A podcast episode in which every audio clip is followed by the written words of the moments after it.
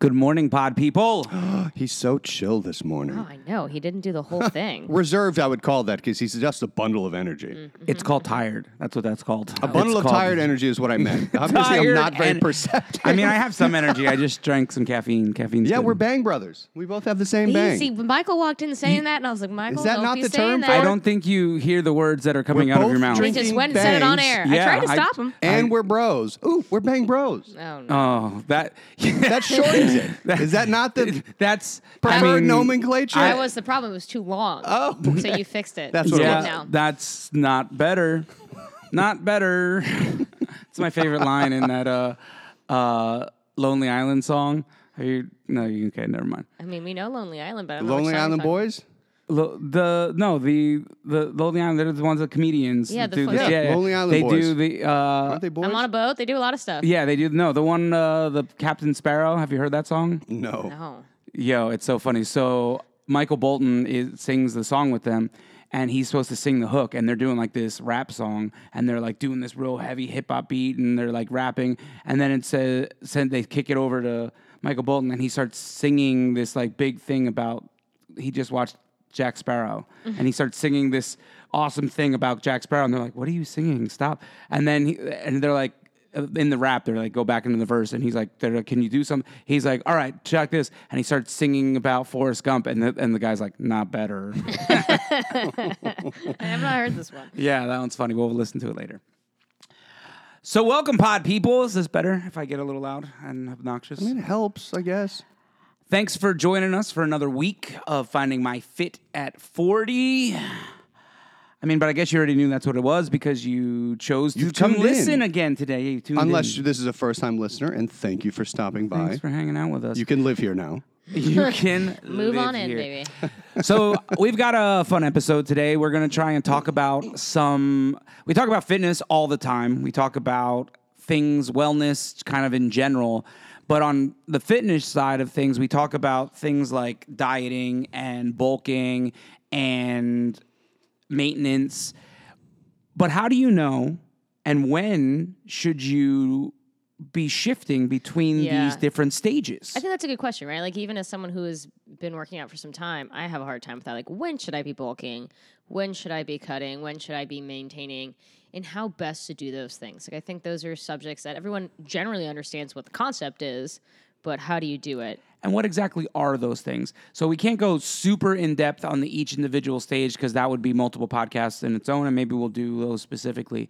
But I wanted to kind of we we wanted to get a kind of an overview out to you guys of the different stages, what they kind of are. Uh, again, because it's good to hear all these things again sure, and remind yeah. yourself what to do. Because as anybody who's been listening to the pod, you guys know that I went through a big dieting phase, and now I'm kind of in a maintenance phase that I just have kind of chosen to be in.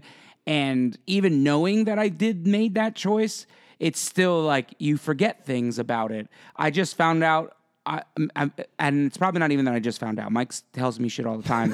it's just so much in there information. Yeah, It's in there. Yeah. it's so much information. There's so much to learn that you just haven't learned over the course of your life that gets thrown at you when you get into this journey that you just don't remember all of it and pieces of it are gone. But one of the things that I took out of our episode and our discussion, I believe last week, was that eating now in maintenance, I don't have to have quite as high a protein intake. Mm-hmm. I was unaware He can of that. be taught. I know. I remembered. He from does last listen week. to you, Mike. Not all the time, just sometimes. yeah, so I So- think that's a good example, right? Like, Yeah, exactly. Every one of these phases, even even maintenance, which seems like it should be the logically easiest one, and it's often not. Um, you know, how do you do that? How do you bulk? How much do you bulk? How much more do you eat to bulk? And like, there's also like different types of bulking, right? Because you can just bulk heavy and not really care Right. so much. A lot of people do that just to make sure they they quote unquote leave no gains on the table, which is a safe route to squeeze out every bit of muscle your body wants to convert. yeah, But you're also putting on fat. out yeah, you're outpacing your body's maximum muscular potential. All that food does not get turned into muscle at that point. Yeah. So then, I guess this is our first tangent. Is that so? I'm, I'm thinking of It's not I mean, we're still on track. This is this is not tangential. I'm thinking about like uh like lifters, power lifters, Yeah. or not even I guess like strong men? strong men. Yeah, that's what I was looking Big, for. the big boys. Yeah. Because I, I think even the, the power lifters are changing a little bit. You start you're starting to see a lot. Well, you're starting to see more uh, well muscled and lean power lifters because it keeps them in a lower weight class, but the muscle they're putting on is still very very strong and athletic. So the the strong men, you're right, they Yeah. tend to be much much heavier. dudes. Yeah. But I would feel, dude. So is it better? I don't know. I don't really know how to answer to ask what I'm thinking. Are you asking about a health aspect? Either No, one? I'm asking: Is it better for the, their overall strength if they diet down then again, or because they all seem like they're all like hefty dudes? They're like That it's not- bulking all the time. Yeah, like I, I mean, we talk about it all the time. I, I watched that Eddie Hall documentary. I was- that was about one I was about to bring up. Like, he said he was eating ten thousand calories a day. It was a lot of food. Like That sounds amount. like so much fun to me. But if you if you watch the rest of that documentary too, like he was full on CPAP. He didn't feel great often. Like you, he's carrying Yeah. around so much extra mass, and I think a lot of people miss. And this is this is again where we always touch on on health at every size, but your, your body is not meant to have a tremendous amount of the survival tissue when you are not in famine. So to have 30, 40, 50, which powerlift, powerlifters aren't going to have 40 or 50% body fat, maybe close to 40, but it's a tremendous amount of extra tissue that does nothing For the for you. strongman, you think it's like how that how high No, they, is the they probably don't because they actually have much larger muscles than you give them credit for. I, I, I cited a couple of studies. Um, Menno Henselman again puts this stuff out where they, they did a study comparing uh, scans of, of major powerlifters versus um, bodybuilders, and So the why wouldn't they musculature, the muscle size was very similar. So strength transitions from muscle size, and, and not always. Like when you're initially gaining strength, you don't have to put on a bunch of size to, to eke out your body's potential and strength at that point, and it's often pretty impressive. But at a certain point, in order to get stronger, you have to have more muscle. And so there is it, that goes hand in hand. While on the same note, you can just train for muscle size and not strength. So you can have size with no mm-hmm. muscle, but you can't have a tremendous amount of strength without putting on muscle as well. Does that make sense? Yeah, that makes sense. I mean, Are you wondering why?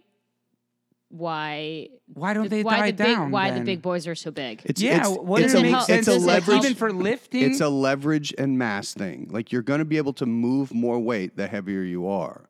Wait, what? Well, because you're already moving more weight all day doing everything. Because I'm thinking just body fat. Like if they have a higher percent of body fat, how? Uh, so a, a standard strongman that you see, because they don't have to find abs, they don't have any of that. Right. They look like they have big old beer guts. It's not a big old beer gut, obviously. Yeah. But I mean, it's not not. yeah, but like, w- so why aren't strong men more Leaner? cut? Like I, because I was thinking about this driving in the car actually today, this morning, when I was thinking about things that we were going to talk about. Uh, why is there such a difference in body appearance between bodybuilders and strongmen? When I feel like in the gym they're lifting the same kind of weight, right? Ooh. Yeah, not, not the so. average I body. don't but- think so. I like think I think uh, more weight.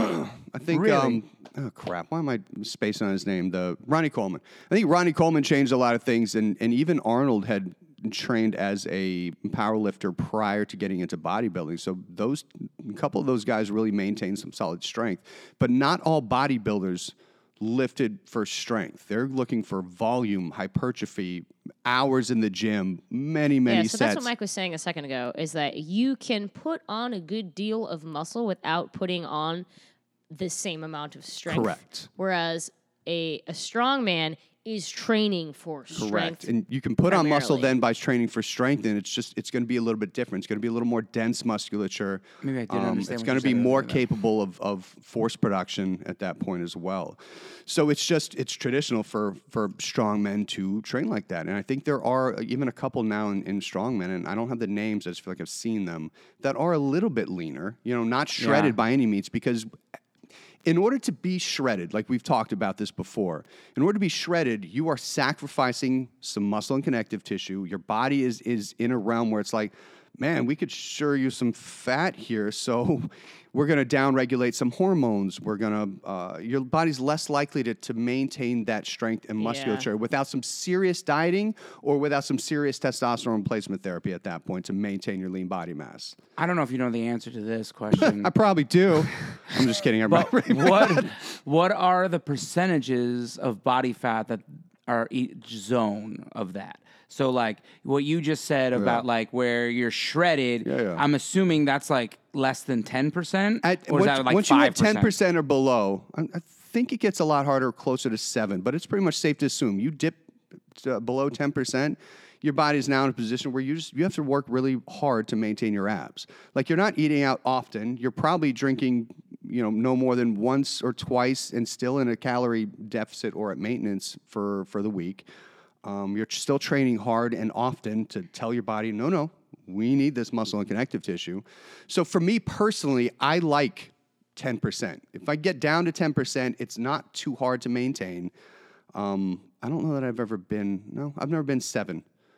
I've probably been maybe 9% at, at best. Yeah, And think about man. You think about bodybuilders, and they are just so so so. So what are they male They're like bodybuilders, 3%, male right? bodybuilders are about three, somewhere between three and five percent. I think most Ugh, closer it to five so hard, but yeah, I mean And those guys female- are so lean. They, they are. And crazy. for Yeah. female to be just as shredded, they're closer to the eight to ten percent Yeah. mark. So it's funny how, how much of a difference the male and female bodies are in terms of how much body fat they carry. Mm-hmm. Like if you put a male and female together, they look just as fucking shredded. There's going to be about a four to five percent difference between the male to the female. in body Mm-hmm. fat percentage.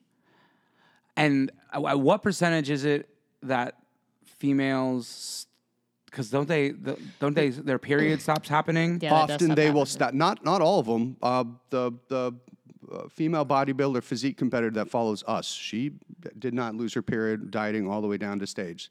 So Nice. that she's very fortunate as far as that goes. And most will, as they diet down into single digit body fat percentage or even close, will start to lose their periods at that point. And again, it's just a sign of we don't. You're, your your fat cells a lot of people and this is why i cringe when i hear or see about people getting liposuction they're literally ripping out your fat cells and scooping that shit out your fat cells are an endocrine system of their own like they're putting out the hormones in your body and regulating hormones and metabolism and things like that to, to keep you healthy so it's taking the time to decrease the size of the fat cell to get to a healthier range will still keep your endocrine system intact and keep you know you moving healthy as far as that goes. So by by decreasing that much fat, your body's like shit. Like we're in we're in a danger zone here. Like we need to protect our body. We need to shut down your reproductive stuff because we don't need to be having sex right now. Ain't We're nobody got definitely the not time having a baby. You're not Yeah, carrying you're not a having child. a baby at that point. Yeah. Your, Yeah. your body's conserving energy when you get that lean. And so it gets harder and harder to maintain your muscle mass, which is why, as a strong man um, and uh, even a powerlifting competitor, you don't want your body to go into that rob muscle zone ever. At all. At all. So where? What percentage then would you say that a strongman usually sits around? This is a little out of my That's element. hard. No, That's a hard guess, right? Because those guys have a lot of muscle under there. They do, but they also have a lot of body fat. Now, I, I've quoted I this wonder if Google knows. I'm gonna check while you talk. do. I've quoted this before. Like if you have 12 to 15 percent body fat, you have like a decent four pack coming in, probably a blurred sixer. Um, Sixer. that'll be closer to 12 though. So you might have like a little bit of a four pack. Some abs are kind of coming in. That's about your 12 to to 15 ish percent range. So anything above that, you're you're just putting on more and more. I'd put them probably about the 25 plus percent range. This, I mean, this is a quick Google. Says they're about 10 to 12. Negative. what? A number of strong men have 10 to 12. It says. That number might be one or two. That is a number. That's true. There is zero chance that they have 10 to 12%. Because again, that's six pack with veins starting to creep in through your abs at about 10%. Yeah, that sounds that does sound wrong. Um, yeah. So the standard. Okay. So so I I semi heard what you just said because I was googling. That's like every So conversation we ever have. it is similar. um, yeah, because I'm always googling in my brain. That's how that works. So It's very convenient. So what you're saying is so 10 to 15 and then what is so going up like a standard dad bod like we say that that's kind of where I'm at now. I weigh about 190 now. Um, I'm 5'7. I Right. weigh about 190. Um, what a body fat percent is that like a 25 it's probably a safe guesstimate. somewhere around there? Yeah. Which where is the healthy zone on body fat percentage? Uh, Is for women, I think it, I think it really I'd have to honestly depends on where you carry your fat. I mean that that does make a difference, Right, because like if your fat is less around your like organs, Organs and your visceral fat. midsection, that's, that's probably that's a deep dive. They so were for deep for diving. gen, in general terms, for you because you're absolutely right, Chrissy. Yeah. But in general terms, Yeah, I think yeah. I want to say about 25 percent and below is considered healthy for women. Um, and for men, I want to say 20, 20 to 22 ish and below is still considered healthy. But you got to also bear in mind that 70 plus percent of the population is overweight and or obese. So if we're digging into to averages and percentages, that stuff's going to get skewed a little bit too. Like if the majority of the population is fairly unhealthy, then it almost changes what science considers healthy at that point. Does that kind of make sense? Yeah, I get what you're saying. It's like the curve on the test. Right. Yeah. If Right. the if the high score is hundred, you can't curve the test anywhere But, because but for yeah. but for now, the numbers are I have stood for quite some time. Like you're at, you're out of the range for, you know, insulin resistance, um, type two diabetes type stuff, negative health markers, all cause mortality. Like you're being below those those body fat percentages. You're you're in an a okay spot. So here's I just looked up. Um, according to the American Journal of Clinical Nutrition, that sounds very scientific. Super sciencey. Yeah, there are healthy body fat percentages based on your age. For people aged 20 to 39, women should aim for 21 to 32 percent body fat. Men should have 8 to 19 percent. eight to nineteen. Cool, big. Wow, body that's an interesting range for men. All right. 8 to So women, for they're men. like you. You guys are all good. Up to a third of your body is just fat, but men, we want looking like Greek gods. Greek. yeah. For people 40 to 59, which, you know, we're there. Uh, some of us. Yeah, what? I'm speaking for myself. Well, For and me. people 40 to 59, women should be 23 to 33. So the difference is 2% on the bottom end and 1% on the top end. And men should fall around 11 to 21. So now that you're in your 40s, Mike, you're not supposed to be less than 11. All right. I'm Nor higher go than eat a whole pizza when I get home. Ooh, Chick Fil A. Are they on Chick-fil-A. Yeah, I, I, that's just it's an absurd range that they've giving for for should and should be. What honestly, what it really comes down to is is aiming for body fat percentage. We're all doing mostly for slight vanity and to, to fit in. And I'm not saying vanity with a negative connotation here either, because I feel like it's very important for people to feel comfortable in their own skin. Now we need to kind of shed off that that social media fitness model um, view that a lot of us are, are kind of shoved down. There's a balance to it yeah. but it's it's getting healthy needs to be the the number one goal. Um, you know, loving how you look starts inside on that journey that you're on because a lot of people will spend time losing five to ten pounds on the front end of things and be like, shit, I still have forty fucking pounds to go. Well, okay, hold, hold on a second though. Like you, you literally just dropped ten pounds. It's a good like chunk of what you need to embrace, like you're on the way, and sure, you've got some time to go, but look at what you just damn well That's did. That's what I was going to say. It's also perspective. Like It's- we're it's saying 100% if I'm 25% body fat, looking at that, it's like, well, fuck, I'm still overweight. Right. This stuff. But I'm like, I just lost 56 freaking Yeah. pounds. So like, I'm way, I'm at a way better place today than I was a year ago at this point. Right. And how do you define better? I feel better. Yes. I'm moving better. Yes.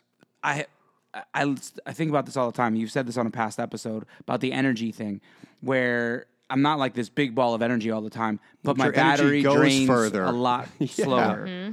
And so this this is what I want to rewind you all the way back to when we first started. You opened with, and I believed you because you were you know running around enjoying yourself, a little social butterfly, successful business. Like you were happy with where you were. Yeah, you were totally. a happy guy. I was fat and happy. Yeah, you're fat and happy. Yeah. Mm-hmm. Right. So you decided like, oh, I want to, I want to try this out. You know, I would like to lose some weight, and you didn't know all the other things that were going to come with it, but you were fairly happy, which is perspective. Mm-hmm. So your perspective and your mindset on, and it's so cliche. Everybody gets hammered with mindset all the damn time, but it's because it's true.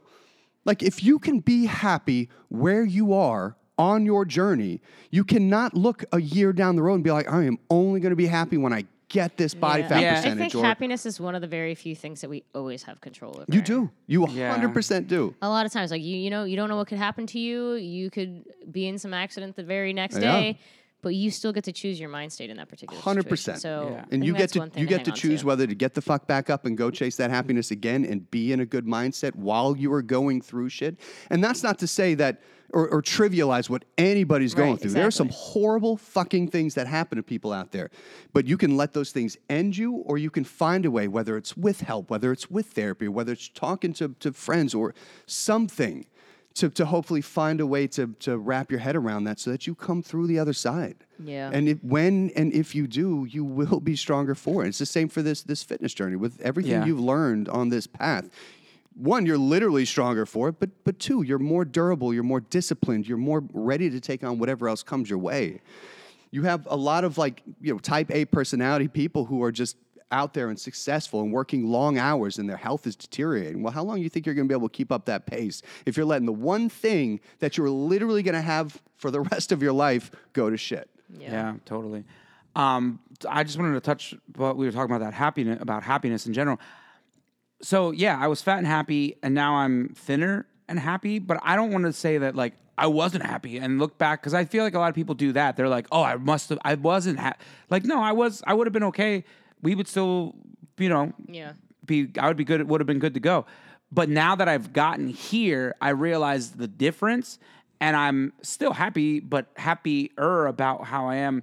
Not negating that. Like I feel like if you say you're happier, that means you were terrible and sad and miserable the No, other no, side. no. And no, I'm just saying I think that's people's perspective. Like when I you agree. find something that's a little bit happier, that doesn't mean that what you had is miserable. So we're not saying that you're at a miserable place right now. And obviously something in you was thinking about even the idea of getting in shape. There's something that's bugging you even a little bit because that's how I was. That I even talked to Mike and approached Mike about this whole process. Was there's that li- at least a little piece of me that's like, you know, it might be nice to n- like not get winded walking downstairs. Like that might be cool.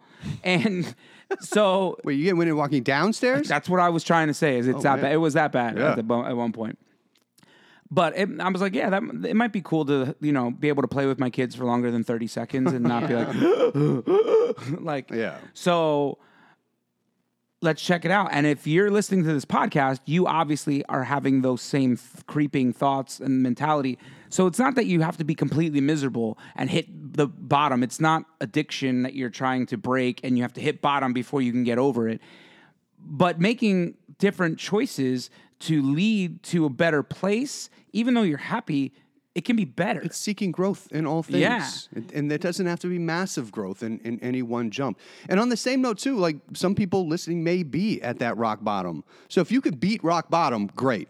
But if you're there as well, like you're going to have a huge emotional tie into your change. You just need the path and you just need to alter that mindset. And again, the, the alteration of the mindset does not have to happen overnight. It's small, consistent changes done over a long period of time, which is called what, people? Um, it's What is our number one rule on everything? Think gym wise. It's obviously not that good of a don't- rule. This don't rule know. sucks. Damn it. It's This not is a good. terrible rule. Progressive overload Oh, oh, in oh. all I things. see. That's true. Yeah, yeah, yeah. Literally yeah. Okay. in all things. Okay. Because it the, the same mindset that you use in the gym. I was like, I don't know what you want from me. I know. Hey, the Both of problem is, us I are know looking you at guys each know other. this one too, but we haven't drilled it enough. We were looking at each other and we are like, oh. Yeah, you know what we um, kn- do know? Like, I just listened to the one podcast that came out yesterday. We do know exactly how Mike wants his compliments delivered, yeah. so we have that down. Do we? Because I already forgot that. It's ruggedly handsome. Damn right it is. See, see, you drilled that in what us, Michael. Ridiculous. so once you then make that mindset, it gets confusing. You're working hard, and now we're at the different stages. We talked about bulking a little bit, and we about strongman and kind of the difference between trim. But how do I know now? Right.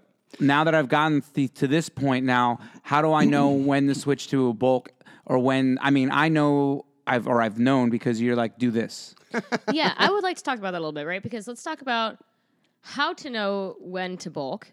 What what have I accomplished at this point, right? Like maybe I've dieted already and I've lost a considerable amount of weight. And now I'm like, you know what? I want to put some muscle on. I want that to be my primary focus.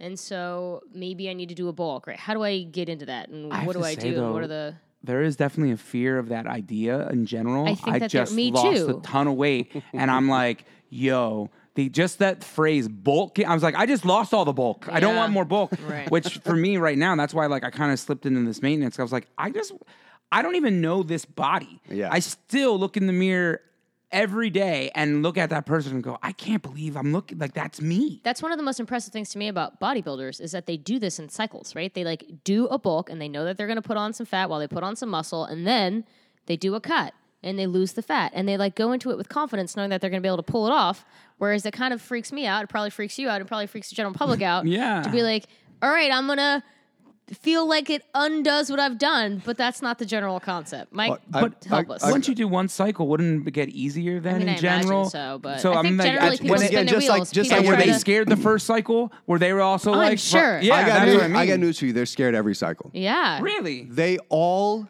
hate to put that back on. You got to understand too in in bodybuilding culture. Now, I think uh, from like a lot of influencers and, and well-known people who aren't pushing good information, bodybuilders get a, a lot of shade thrown at them because they don't a lot of people don't consider it like an athletic sport and you're going up and down for for vanity and that's the kind of stuff that gets thrown at them and they're miserable while they're doing it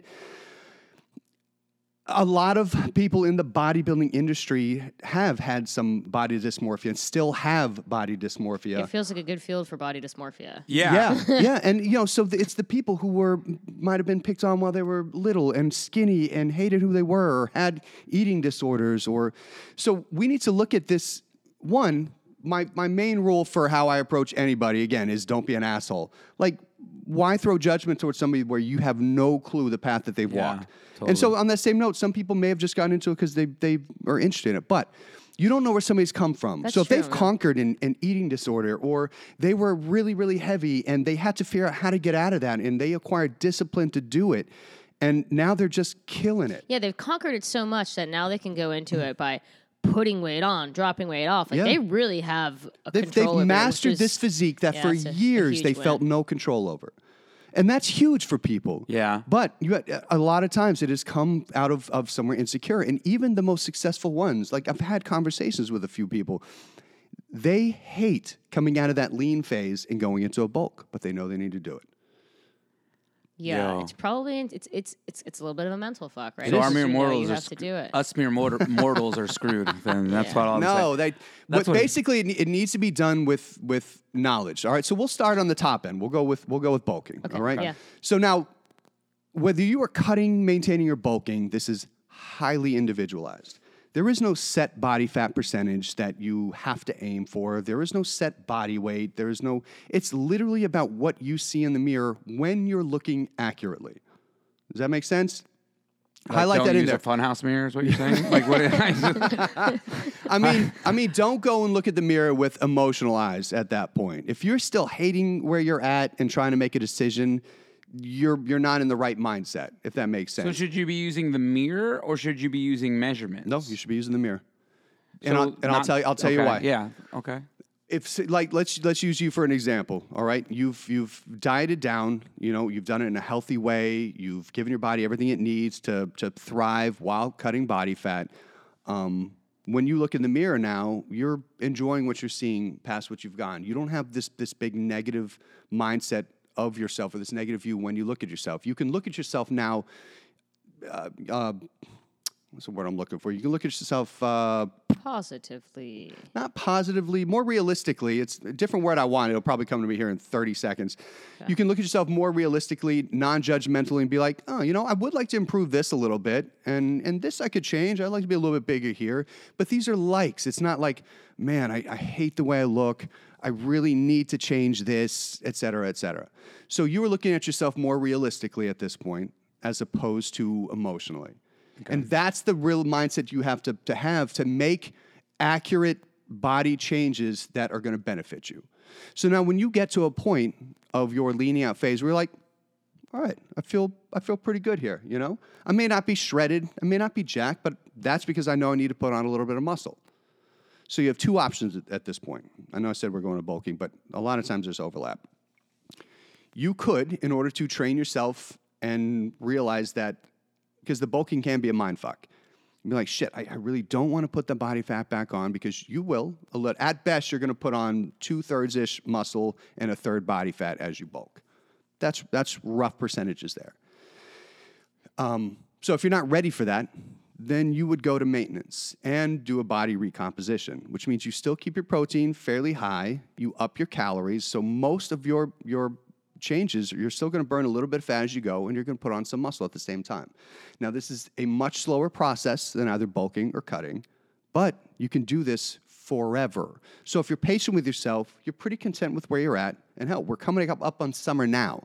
Coming up on summer might be a good time to maintain or do a body recomp because then you get through the summer without putting on a shit ton of body fat. You'll probably drink a little bit more. You'll be out with friends a little bit more.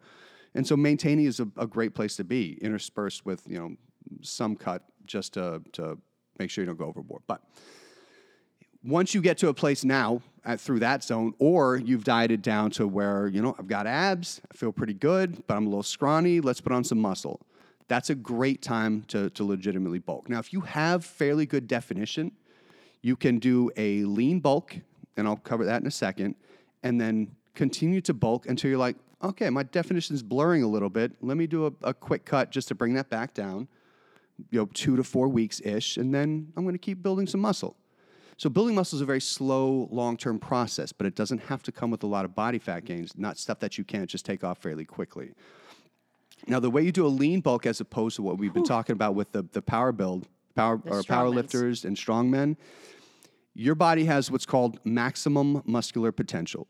You can only put on so much muscle over the course of, we'll just call it a month at this point, right? So if you can only put on, say, we'll call it two pounds of muscle for, which if you're beginning lifter, you can put on three to five plus, depending on, but let's just call in it. a month. Yeah. Oh, yeah. Wow. But you got you got to put in the work and you got to put in the food. So let's just say you're looking to put on two pounds of, of muscle for the month. All right. You know, a, a pound of, of muscle is going to be about 3,500 calories, right? There's numbers that change in and out. We're just using these for easy calculations. Heard. Okay. So we need 7,000 extra calories for the month. 7,000. Well, this is a good way to look at this. Yeah. So 7,000 calories over maintenance. Can I just eat that on the first day and just glide through the rest? Is that how that Crushed it. Is that good? 7,000 extra calories for the month, right? So, do you need to eat 4,000 calories a day to, to gain that kind of muscle? Yeah. No. No, you're going to way overshoot. You'll put on all the muscle that you wanted for sure, Yeah. but you're also going to put on some body fat. So is that when you're saying that they want to hit all maximized gains? Is so seven thousand is like the perfect mark, but if I'm a like a strong man and I don't want to leave any bits, instead of eating seven, they'll eat nine. These guys or are also training a fucking lot, so like the extra food gives them the extra energy that they need to like do some Yeah. shit. So that's that's perfect That's like calculations, perfect world. Yeah, yeah, so what yeah, I tend to do is I'll eat about 500 extra calories a day. So by the end of a, of a week, you've eaten 3,500 more calories over maintenance, and so you're going to put on you know a good deal of muscle at that point without going way way overboard to put on a bunch of fat. But for me, I am lean enough to be like, okay, cool, I'm, I'm done bulking. Let me cut this back down and then I'll continue bulking. And this can be, when you're in that spot, you can literally do that forever. And it, it kind of should be the goal until you just like, well, I don't really want to get any bigger, but I want to still maintain where I'm at. And the key word there is maintain. Now you Yeah, get to yeah, eat yeah. maintenance forever at that point, or you go through the holidays and you're like, ah, okay, mini cut to take that yeah, off. yeah. Yeah. Things like that. But January is going to be the cut month. The but cut that's month. that's the spot that ideally we all want to be in. You want to approach the holidays or summer or whatever enjoying where you're at because then you know you can just kind of go off the rails put on two three four five pounds of body fat and know you can take that off in under a month if not a month depending on how lean you are that's So it Does knowing your maintenance help in this particular scenario? 100% Yeah. if you It's do so not know your to do. maintenance you can't efficiently bulk or cut Yeah. or maintain I think f- determining your maintenance is is challenging as well. Well, just just like anything else, deciding whether or not a program works for you or a calorie deficit works for you or your macros or whatever, you need to do them for 2 to 4 weeks and change nothing. It takes that consistency and that's a lot for people to wrap their minds around. So if you eat the same calories roughly for 2 to 3 weeks and your body weight does not change at all, guess where you're at? Yeah, maintenance. You're at maintenance. If you're gaining weight, guess what? You're in a calorie surplus. So let's drop two to 300 calories off a day and see if that maintains. Question. Yo, So all these numbers are cool and your maintenance and all of this, but what happens? So we're, we're like we said, we're going in the summer, mm-hmm. and for me personally, my schedule changes.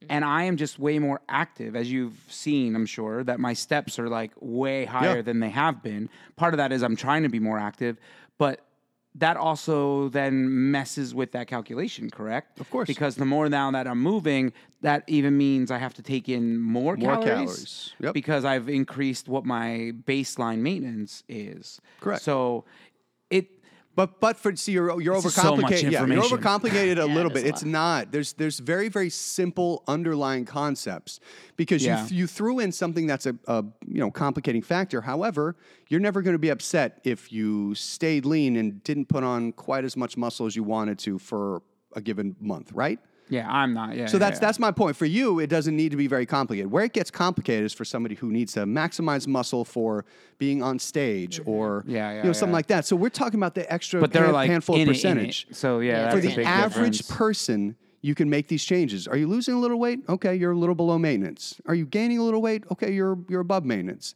But you're still hovering around that same area. It doesn't have to be so precise unless you're training for something. And what's hard too with the gaining the weight or you losing weight thing, because as we've talked about, you if you're going to do that, you almost have to weigh yourself every day if you're trying to figure it out, because you also have to understand the water weight thing. You either do that or you weigh yourself in a specific way. So for the longest time, and again, it was over the weekend, but you can pick two days that you have, you know, high protein, a little bit lower carb, flush the water weight, and then weigh yourself uh, after that two days, and do that consistently every week. Now, this is a slightly more complicating factor, but you're weighing yourself in basically the same setup.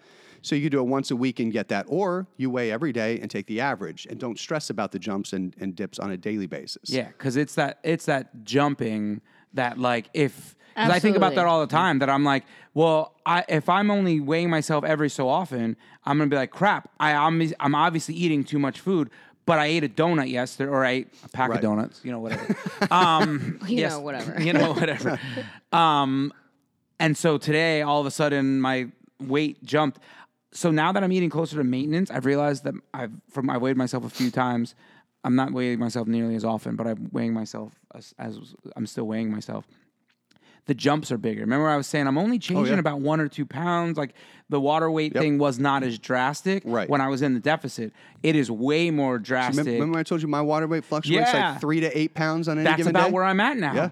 That's about how much my and, and that's okay. And that's why it's it better to freaked weigh. me out at first because I was like, holy, because it was such and this a is funny. Even jump. after a year, the scale's freaking you out. Like Well- you know that, and this is okay. Because is- you can still gain weight. I'm not and I, it- I was, but not that much, and you know that. You know what I mean? Yeah, but it's yeah, it's So I still that's get what I'm it, saying. I it's get it's it. still okay. Like because I it- wasn't doing that much water weight of, and so I didn't think I would do that much water Right. weight.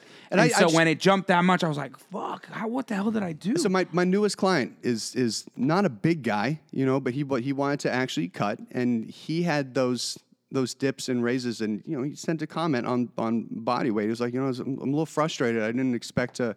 I did really well, and I didn't expect my weight to go back up. And I was like, listen here, and I literally took a picture of your year, and brought that over and, and posted in the thing. I'm like, you know, on the scale, not linear. It's a data point. It goes Mm-hmm. up and down. Like the very literally, it was like the next day he's down three or four pounds with that what whoosh effect. Yeah. And it's so even a year into the mix, you, there's still a little emotional tie, and that's completely natural. But you've also changed going from cutting to maintenance. So you, in your head, you're like, well, this is a different factor. So now Yeah, yeah, maybe totally. maybe And I can put on five pounds of fat overnight. It's I'm- not even emotional that I'm that. like, oh my gosh, but it, it is one of those. It's like, well, sh- well, made you pause that's for a bigger. second. Yeah, I was like, whoa, that's it was more than I like. Most of the time, I've been anticipating body. So I'm like, oh, it's up a pound. I'm up three pounds. Like, I wasn't ready for it to jump. It j- literally jumped, I think, about eight pounds. Yeah. And I was like. Uh, I know there's a big water thing here, but did I gain like three pounds? Like I didn't think it was like a lot. Like I didn't think it was like I gained all eight pounds. No, I know, but think about But yourself did I as gain a such few pounds as anyway? such a numbers guy. What, would you have had to do in order to gain three pounds of body fat overnight? No, it wasn't overnight. It because I hadn't weighed myself in like a couple weeks. Oh, a I, couple I'd weeks. Had, it was Oh, like okay, it was gotcha, like yeah, it was like two or three weeks that I hadn't weighed myself. Yeah. I had this one gap where I just hadn't weighed myself. Then I was like, ah, I should really get back into weighing myself more regularly. Yeah. And then I was like, whoa. And then I weighed myself regularly after that. And I was like, let me. I, I just gotta. so I weighed dig in. myself. Yeah. And then it dropped like five pounds like the next day. I've never two. been good at weighing myself consistently. It's- Yeah. My God, It can has to be a remember weighing myself. routine. It has to be the same time of day, which is generally why I just have somebody get up. You're going to go to the bathroom anyways. Yeah. That's Take I know. off the rest I of your feel clothes, like I need step to on the scale, and move scale on. by the coffee. Because I just do not think of shit until I get to the coffee. Do you not go to the bathroom immediately when you I do, wake up? absolutely. I wake up and pee, but I don't think about anything. And, and Put I- it- Blind when I wake up. And I don't have my glasses on. I'm I mean, like not thinking. by the, Put cof- by the front of coffee is fine. In front Yeah. of the toilet, so you have to be it's on it. literally in you front get- of the No, toilet, then- no, bro. never mind. Then she would even trip over it if you adjust it would too much. yeah, yeah. You No, don't put, know put my it by the coffee. Maybe you 'cause should literally trip. while you're waiting for it to brew anyway, Exactly. just step on it. That's my Yeah. not a bad process. all. I know, isn't that wild? But I have a scale in my kitchen. That'd be weird. Listen, most of the stuff we do is weird That's for true. the general population. you That's count your fair. calories, it's so weird. I would've thought you this measure was all things, it's so crazy. weird. Yeah, but I'm, I'm happy. A so. year ago, I would have thought it was so crazy. Yeah. I remember judging people and looking at them, being like, "Ugh, "You're so obsessive. Like, get over it. Who cares?" Actually, it was more like this. As I shoved a chicken wing in my face. Um, Stop, slow down. Don't go up the stairs too quick. Okay, so I feel like that's a good overview of bulking and a little bit of maintenance, maintenance, too. yeah. Um, okay, so let's talk about cutting. Cutting. How do people know when they should cut and how to go about that? And 'Cause how I feel like people often processes. Overdo it. I think that's a big thing that people will often overdo, and it's hard to stay on a cut if that's you're only overdoing that's it. only what they know how to do at that point. All right, then, and that's good. I was going to bring up cutting. and sometimes you get excited about the cut that you stay in. like, oh, I. I because the emotional state for me was so much different than I was like, ooh, I lost more weight. Ooh, we, I mean, we were mm. talking about it and I'm I getting think- You get addicted to that, I yeah. think that it's like cutting, and then we always say like, "Oh, I'm on a cut," but like when you have a ton of weight to lose, it's like less of a cut. You're just kind of like losing weight. For me, when Right. I think of a cut, I'm like, look, you're somewhere where you're like kind of close to whatever you're trying to You're do. starting to uncover definitions. yeah, and you're, and you're cut. trying yeah. to drop like That's- those last couple of pounds or whatever the hell. All right, that's, that's when fair. cutting is hard because It then Your body's are- almost fighting back against you at that. point. yeah. All right, so cutting is is the easiest one to know when to start because you're you're not happy with your body fat percent. That doesn't have to mean that you're not happy with your life, but you're like, I, I would like to, to lose this. I would like to get more definition. I would like to get rid of stomach or or saddlebags or you know something like that. And then you begin your cut. Now, oftentimes, what a lot of people do is they will do this aggressively to do it quickly. The general the general rule for for losing 1% of your body weight weekly is a very safe initial start. Now you can mitigate that with increasing protein above the bare minimum, um, making sure you're getting mostly whole food sources, and then you can cut a little more aggressively. But sticking with anywhere between, depending on how heavy you are, like if you are, you know, if you have 30 to 40% body fat, I could cut somebody like that at uh, a A pretty mean. a pretty mean deficit, Deficit, looking yeah. for two to three pounds a week. For That's somebody what I was at, right? When we started? initially, uh, How far? yeah, oh yeah, Yeah. you were. I had you on about a thousand calorie. I had you on about a thirty percent deficit. That's how big of a. Wow. I, I mean, I knew nothing about the numbers. So I guess. Oh, that's true. Because I'm eating now at maintenance. Correct. What I was eating. Correct. When I start. Holy crap! I didn't even think about it Yeah. like until thirty percent. I had you on of what it took you to maintain the size that you were at. Yeah, because I'm eating the same off that. calories now that I was When you then first started when I dieting, yeah. started dieting. Yep. Yeah. Wow, that's wild. It makes you think of how many calories excessively you were just That's eating. what I'm thinking about. Yeah. Holy crap! and the even on difference. accident because uh, to a to a T. Everybody I sit down with initially, they're like, "I'm eating pretty clean. I know what I'm doing here, and you know, I'm just I try and I eat on the run. I almost, I really almost never eat." And I'm looking at the person. I'm like, "My dude, you are 70 pounds overweight. You are finding it somewhere." Yeah. So I don't. I hear your words, but there's something you're not telling me or yourself at this point. I didn't think I was eating pretty good at that point at No, any but- stage, but there are But I people. definitely have. But- I've but had some were- friends people who are like overweight and they a lot of their fucking calories comes from liquid. Correct. yeah. Which is the one or thing like that your body salad, doesn't tell if you. they have a you're- salad and like drench it in dressing. Like you, there's those little things that people just don't think about. There yeah, are. I didn't realize that. That was one of the biggest eye-opening things to me when I started. When it was just looking up how many calories were in things, I was like, "Holy crap! Why am I eating And then you got you got Yeah. your bites, licks, and tastes. Little Yeah. things you just kind of do as you go through the day that literally will add or up. things that just aren't worth it. Like there was things that I kind of liked. Yeah. That I was like, I eat it because it's the- available, mm-hmm. and then I realized how awful it was, and I was like, I do not like this enough to mm. eat this. Right. Like that's not worth and it. again, to this this is something I've I've got a client today that I need to sit down with who's who's having a harder time finding the deficit, and so it's gonna it's gonna kind of come down to thinking about things from from that aspect and making sure that literally a hard hard rule when you first start has to be to track every single thing that you put in your, your face. mouth, yeah. Because what you do find, and we've all been through this this zone, is you're like, oh shit, I got to put that in there. Nah, it's not worth it. And then you kind of move on. There's a there's a certain time that you get to that point where you're like, yeah, I really don't enjoy this enough to kind of fuck up my day, and I have to track it. Yeah, I'm good. And you just sort of move on with your life, and then that that ball kind of picks up steam speed as it goes down the hill thing. There's an Moss, analogy there picks up somewhere. I like moss. your idea, Christy. We've Yeah. talked about that before. Where f- to find your what you're ma- currently yeah. taking is just journal it. Just write it down. Yeah. Don't actually look at the calories because if you As see soon the as you know the calories, you're gonna it changes start, your You're mindset. gonna start fucking it up. you're yeah. gonna start eating differently just immediately. Yeah, just that is definitely the best way to find your maintenance would be that you Or write f- what your current Yeah, what you're currently eating. Sorry, not your maintenance, right. right? Yeah, not maintenance, Your yeah. starting point, because the more food you eat, the more food you get to eat. I wish I would have. You know? I wish I would have done that. I wish I would have done that. That's I- why I preach it all the time. I can't believe what I was eat like.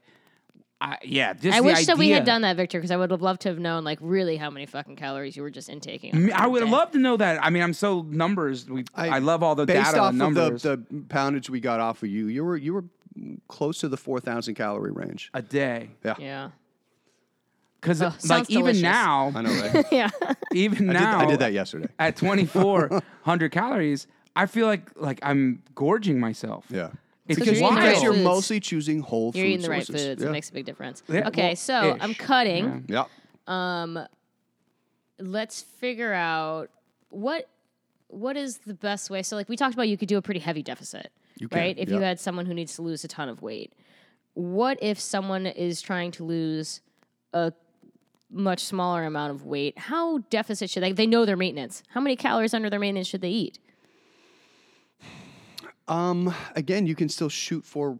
Uh, you base it off of the amount of poundage you want to lose per week. Is a way to, to really think about it. So if somebody on a normal fat loss journey is doing a pound per week, Mm-hmm. and somebody's already pretty lean, they just need to eke out that last few. Well, maybe only do half a pound a week. Yeah. Which means your total deficit just has to be about 1,750 calories for the week. for the week. So in theory, then you're So you constantly would shave about 250 calories a day at that zone. Sorry, go Yeah, ahead. yeah, no, you're good. You're constantly trying to get me to do a 24 hour fast. Why would you just not do a 24 hour fast and don't? And then that's literally the, those You calories. Like, You for- could do that, sure. You literally can. yeah. That is a way of doing it. The reason I want you to do a 24 hour fast is because it's really fucking enlightening. Because you find that during that, that time period, you're going to have cravings that creep up, but they don't last more than 20, 30 minutes and then they go away. You're like, oh shit, I'm not actually hungry. And it really, really teaches you what actual hunger signals are. I think I've unintentionally, I mean, not to use the cliche term, not even the cliche, but the intermittent fasting, Yeah. where I've gone like through meals when I was like, it's time to eat. I got stuff to do. Like, am I really that hungry? And I've just kind of gone. It's like I haven't done like a 24 hour thing, but like 15 hours But, or you, but whatever. you've also done it because- on accident, and I think there's a really important distinction between choosing to do something and just happening happening to be productive So enough busy where the that you appetite weren't goes able So away. it wasn't eat, always yeah. by accident. there were times like like today, uh, last night I had a few beers, and so this morning I'm pushing off eating anything. Right. Because I'm trying to compensate Right. for the fact that I ate or that I drank alcohol last night. Right. So I haven't eaten. Usually I'll have eaten at least a uh, protein bar by now. Right. But I'm trying to push that off. So I was hungry, and so I do feel that, and then like it's gone now, Yeah. which I feel like Does you're trying to weasel out of a 24 hour fast, and that's he is fine. weaseling. I hear him weaseling. Yeah. I'm saying that I've had some experience like, like it's that just without that like the 24. I haven't eaten today either, and I went to bed before you, and I didn't drink any Right. beer. So Same, actually. up your Christy, what kind of fast. fasting experience do you have? oh, I'm one not time, saying Michael, that- I didn't eat for three days. I believe it was actually 80 hours. it was a long Yeah. time, and I wanted to die. But you know what? 80 hours. I 80 learned a hours. 80 lot. hours. We Michael all made me 80 do it. hours. That was part of Because the, the Michael 10 made me days, do it. 10 pounds of You fat loss evil. challenge. I know. Do not listen to this podcast. he is evil. How much fat lost? How much fat I did, did. you I lose? lose there? a lot. I Eight lost pounds. A I lot. lose a lot? I The females a lot. lost I all of the females to a T lost eight pounds of pure body fat, and all the males lost 10 pounds of, of pure body fat. Yeah, I wouldn't recommend the, In uh, 80 the way hours? we did it. No, no, no, no. 10 days. It was 10 days, 10 pounds of fat loss. I put every single science backed fat loss hack into a well rounded program. It was nuts. It was 10 days. brutal. we only could do it because it was COVID and everything was on lockdown, correct. and we had all kind of did to it do with our together, and I kept everybody moving. Yeah, we like all we walked all together. Like it was we. The only way we would have many gone through were- that is was it? because we Eight. had enough people. Eight of you. Mm-hmm. Eight of us. And everyone lost the exact same No, the boys of lost weight? it was weight. weird. Eight pounds for every female and Yeah. 10 pounds for every male. Yeah, Yeah. And, and of, of pure fat, not water weight. This was fat. We had no water weight I look left. great. I was hungry, but I look good. I look good. I was starving, we were but all man, was. I looking good. But it was fun because after you didn't eat for three days, when you got to eat like chicken for the first time, you were like, Oh, "Fuck man. yeah!" That was the fucking greatest chicken's chicken of all amazing. Did you go time. into a bulk then right after that because you had leaned so much? Um, I didn't. I We didn't really plan it. I don't it Think yeah, we were that just winging it. I don't know what the hell happened after that. Because that, like, like I we talked about before, where when you did your fit to fat, like that was probably an Bro. awesome bulk opportunity. It was, but here that was the thing. I put on so much body fat so quickly. I wasn't motivated to work I out. get tired. I didn't feel well. I didn't sleep well. I had heartburn, low motivation, low libido, reflux. Yeah, so I- it was too acute for me to to too acute of uh, Of a, a bulk, it was too heavy of a bulk sh- too quickly to really take advantage. yeah, and all those negative negative symptoms came on so acutely that So I don't think the more you eat, the bigger you get with muscles. Yeah, That's not how no. it works. You want the the bare minimum you can get away. It's kind of like training. The the least amount of working out to force an adaptation. It's the same thing for eating. The least amount of food you can take in to force the maximum adaptation of muscle growth. That's the way you want to look at it. Now again, if you're hopping on stage and you have plenty of time out, sure, you'll go a little bit over that. You don't have to go a lot over that. This is where I think uh, the old school mentalities in bodybuilding yeah, like are like still like um, lost. starting strength, where it's like fucking eat all the fucking food, you- and it's look- like Chugging all the eggs. there are the some raw of those eggs. dudes that are super Mark skinny. Rippetoe's and- trying to get everybody to drink a, a gallon of A milk mil- a day, a to do day, it. I'm like, Mark, your training is phenomenal, but you look like a fucking bowling ball on He- wheels. he do. Like, I'm not going to take your nutrition info. I just won't yeah, do it. Yeah, and like, look, I get it. He's talking about like, and we've all had those friends that are like rail, rail thin, Yeah. and it's really, really, really hard for them to put weight on, yet alone put muscle on. And so, like, sure, man, those guys probably I have a, a, a buddy who did it. You know, he used to drink so much fucking milk and shit just to just to get big, and he got big. He got, Mm. Oh, yeah. he looks good. You know. But like that's such a small percentage. I found of even the, the, the one or two percent had much more favorable macros for me. If I'm going to drink a gallon of milk, it was going to be the one percent that literally had the favorable. Protein. Yeah, I'll protein to take the carb to fat protein without without all Yeah. the fat things. And now yeah. Carb Master, whew, No, Yo, I drink a lot of milk. I, I keep Oh, I saying love this all milk. the time. I can't believe how much. I had milk last night. You know what I did? I did the Chocolate milk. Victor I last also night. I had had, oh, milk a, last I had a night. Fit Crunch and a chocolate, a glass of chocolate milk last night. Isn't it an awesome late night That's snack? pretty good. I don't I- think my stomach loves the Fit Crunch. I had two quart apples and oh. half a jar of the major jar of peanut butter, and then a glass of milk. Wow. I had One of a the bunch Sam's of Club beers GIFs? and some wings. Ooh, that Right. sounds good too. It does. That's it. And I, I start, I've gone back to drinking liquor when I go out for the evening like that. Because if it's straight liquor, I'm not going to drink it fast. Mm-hmm. So I'll sip on it. I still have some in my hand. It lasts longer. It's a little too rough to just chug at that point. Yeah, it's smart. I it can't puts the brakes on stop you. It does. a Yeah. drink. Like I, I have to do beer because I'm one of those people that I just constant when I have a beverage, mm-hmm. I'm just constantly taking sips of it. That's I'm what I, I make a point to set it of down because emotionally you still you're tied Mike's to like that. roofie me, baby. You're Drinks in a social scenario, so even if your drink is set down for just a couple minutes within eyesight, yeah. you're still attached to that drink. You still technically have something in your hand. Does Yeah. that make sense? I don't know. I, drink feel diet like there's a lot more bad bar. decisions wrapped up with liquor than there is with beer. So that's Unless you're sipping on it, not Yeah. taking shots. I'm just saying. I'm just saying too. You had a hard time losing weight before I came along. Maybe you change your drink a little bit. And I feel like liquor probably does a little bit of like a almost like a cutting effect It for is. you, right? You're gonna More get a, like a diuretic beer. effect. To wake up a little. Yeah. Sometimes I wake up. I'm like, I'm drinking again tonight. Every night. so the so liquor has a different effect than the beer. well, you're getting more alcohol in it, and it has a, a diuretic effect. and it's probably less calorie dense than most beer. It's It about the same as beer that light beer. drinking, It's roughly the same. Like, and, and a shot or an ounce and a half of liquor is about. Well, actually, it's a little less. Oh no, a shot. Uh, damn it. One and a half ounces is about 90 to 100 calories of liquor, and a light beer is It's about anywhere that, from yeah. 90 to 100 Yeah. calories. What do you? What's so your beer of choice when you drink? Coors Light. gross? Gross. So it's about the same calories, but you can drink the liquor longer. You're not getting the. Well, you're not really getting Yeah, you're gonna drink one liquor drink for probably three beers or something Correct. like that. So it kind of because helps like you you cut. go with Aaron and and and what's your name again? Howard, nice to meet you. Howard. Aaron and Victor, are, you know, chugging their beers like that, and I'm literally by the end of the the last night out for pool, I had two, maybe three bourbons. yeah. That was it. Everybody else is drinking eight plus. I have of their since- light I beers. don't know how anyone drinks so much liquid. I, s- I mean, not understand. a case of beer, no problem. Three glasses of water. Ugh. yeah, see, I don't get that. Yeah. I always talk about when people go to the, bi- the to the beach and they have like a whole six pack of beer. Yeah. Like, could you drink six bottles of water? Where are No. you putting this liquid? And it's, so it's funny. different. It's such a social thing too. It's literally you're just doing it for the social aspect. You have to have it in your hand. You have to drink it. You've accepted this. If you had to drink water and you've accepted it, you would do more of it. Most people are like, nah, water. I gotta drink blah, blah. I mean, I do Aaron drink a lot of says water, there's too. water in Bud Light. I mean, he's not wrong. It's like 96 percent. He tells me that every single time. So is all right. So if there's that much water in a light beer, then are you not hydrating yourself at the same time? What's a diuretic? I don't know if that works. It's a. I mean, it's less. Yeah, yeah you still. You still I, I mean, I don't get hungover. Doesn't really matter how much beer I drink. So you're not wrong. You still do have a diuretic effect, but you also have the effect that you're putting a massive amount of, of water in you at that point too. Mm-hmm. Yeah, I'm just curious. Whatever. I'm not going to stop drinking beer. So screw No, nobody's trying to get you to Screw stop. you guys. I haven't got you Shouldn't. to try and stop that for this entire year. I'm not going to stop you now. Yeah, you choose So- choose your things. All That's right, one so of your back things. back on the cut. Back on the cut. Sorry, sorry. Yeah. So when you have really, really high body fat percentage, you can cut for a much, much longer period of time. When you need to stop a cut, the very simple one is you're as lean as you want to be.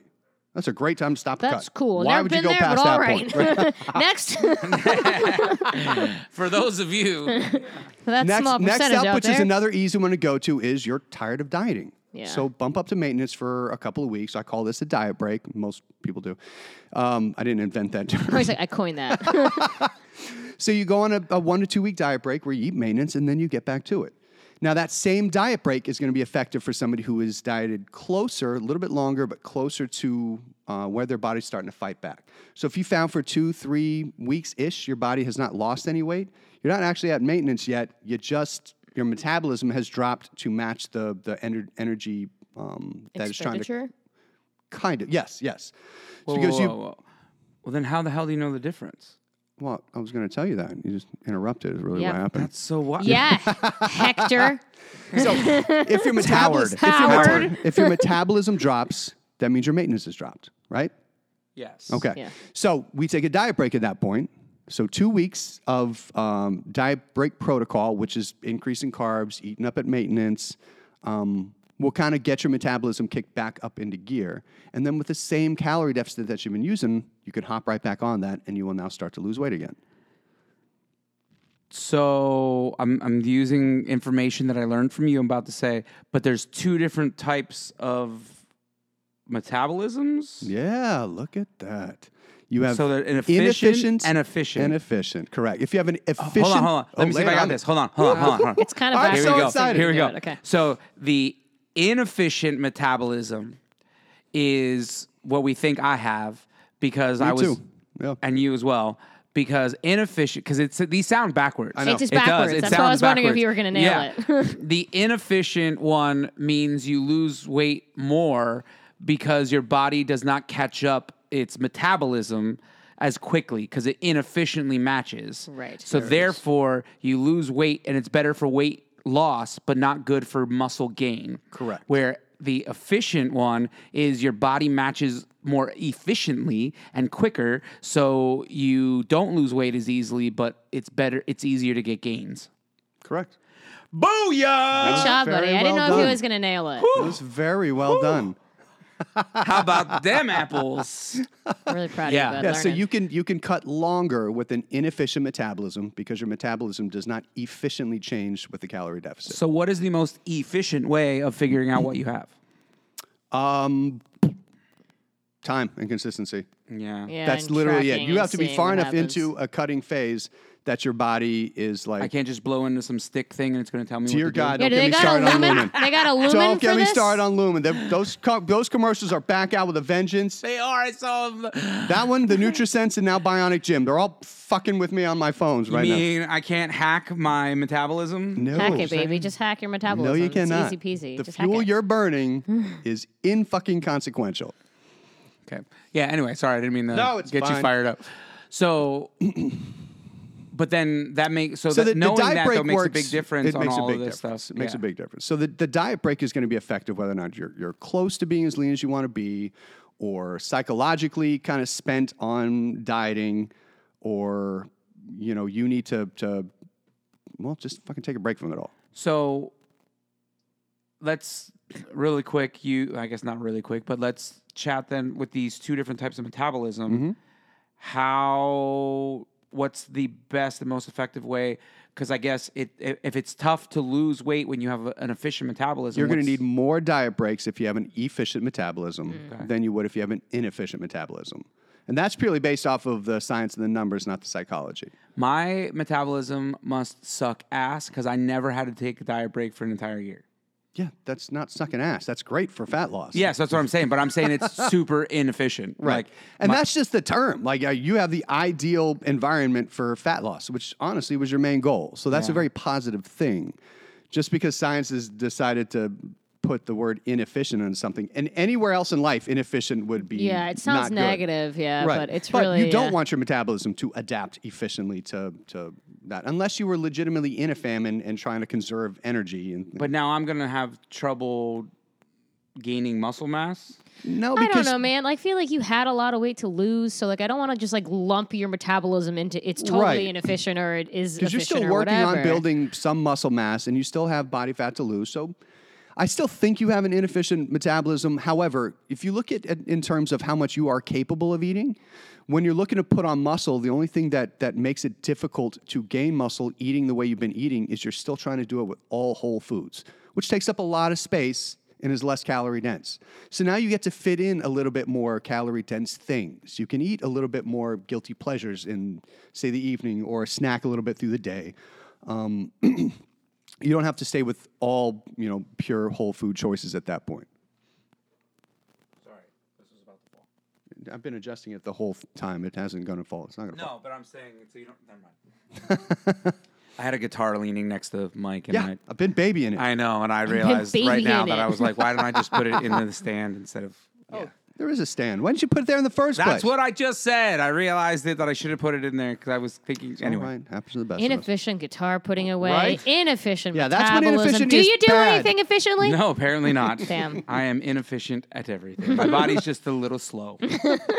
okay, just a little slow. All right. Well, I feel like I learned a good deal. Yeah, Yeah, and, and again, to, to try and simply recap that, I was gonna say, can you Yeah. give me a quick recap? Yeah. My three points here. I want the cliff notes, Michael. remember that that whether you are cutting, maintaining, or bulking, highly individualized and based off of what you realistically see in the mirror. Try and pull emotions away from it and decide what you would like to do with your body, as opposed to a miserable "I need to do this with my body." right? So after that, you just need to find maintenance, which is real easy if you're in a fat loss phase because you just start with a deficit, and if you're maintaining, well, then you're kind of at maintenance. It takes about two to three weeks minimum to decide if the certain calories you're at is is giving you something accurate. But as you cut, then your maintenance will change. If you have efficient metabolism, yeah, it can.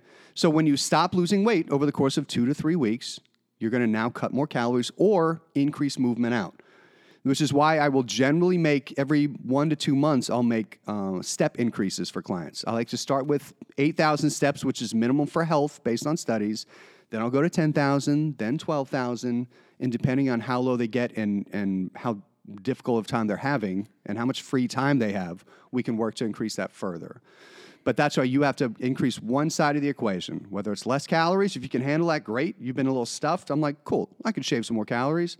Or if it's the movement out, which is still very good for you. Yeah. Kick in 15 to 20 minutes of, of cardio every other day, or just get more steps in. And again, the specific cardio, do what you semi enjoy. Yeah. You don't have to do anything other than that. Fair. All right. Um, really quick before we go, I wanted to touch on. We've talked about it a couple weeks ago, and I don't want people to think that we completely forgot about it. Did you guys journal? No, I definitely been forgot journaling. about that. Have you? Both of you? Yeah. I ha- so I did my type of journaling. We talked about that before. Like I've Right. used different things. So I actually bought a journal and a pen, and I did do actual journal entries a few times, and realized like it was cool, and I really did kind of see the the benefit of it.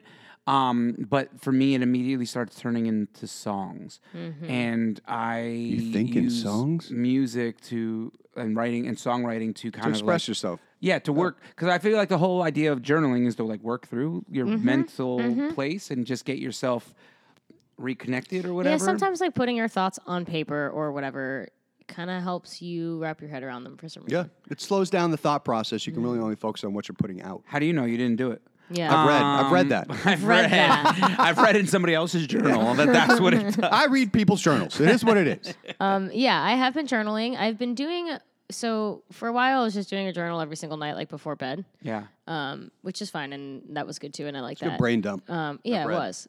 Recently, I've been doing more of like a gym journal. So I have been writing down generally how I feel and what I've done in that day before the gym, and then how I feel after the gym. I'm just trying to like figure out the things in my life that are giving me positive results. Not just the gym, but like what did I eat? Did I walk the dog? Was it raining? Yeah. Was it sunny? Was I happy when it was sunny? Like those kinds of things just to figure out like what are my favorite things and to try to chase those things that make me happy. These are a few of my favorite things. Perfect. So I, I did, like I said, we did a songwriting. I did write a couple songs. I will not share them currently on the pod. I apologize for those of you that may have been excited about that. At some point, they will, I will probably release them. But We got a sneak Still peek, and I was really into the one Yeah, that we yeah, heard. So. yeah, I did let you guys listen to the little snippet of what I have so far. Snippet at us so good. on one of them. So, Yeah. but uh, if any of you have any journal thoughts, processes, or things that you like to do, or do you just journal and what has it done for you? I'm curious. Me I too. heard. Also, like other things that might be similar to journaling, I'd be into. Well, we've we've touched on mindset. So if anybody Some has things color. that they do to really dial in mindset and uplift, like Yeah. lay them on us. yeah, yeah, Yeah. Some people go, go color or they paint or that you know, like everyone has like an outlet, and I Yeah, just kind what's of want to your know what people's outlet is. Yeah. yeah, what's your thing that like helps get recenter you or get your brain right? Yeah. So, cool. Pod people, we love you. We appreciate you. Go get centered. Go do what you got to do, either color or whatever. Go for a run or Ew. Yeah. walk your dog or you know whatever whatever gets you or write a novel or a song Yeah. so mike you want to sing us out with a song Aggressive. I, I don't. Do I have songs? i don't know do you want do you want to sing me a song s- any random song as an australian go oh don't do that i, I just realized we have a lot of australian people that listen so i apologize if his terrible australian accent is offensive Well, it's already too late for that. we love you pod people Go on now, get.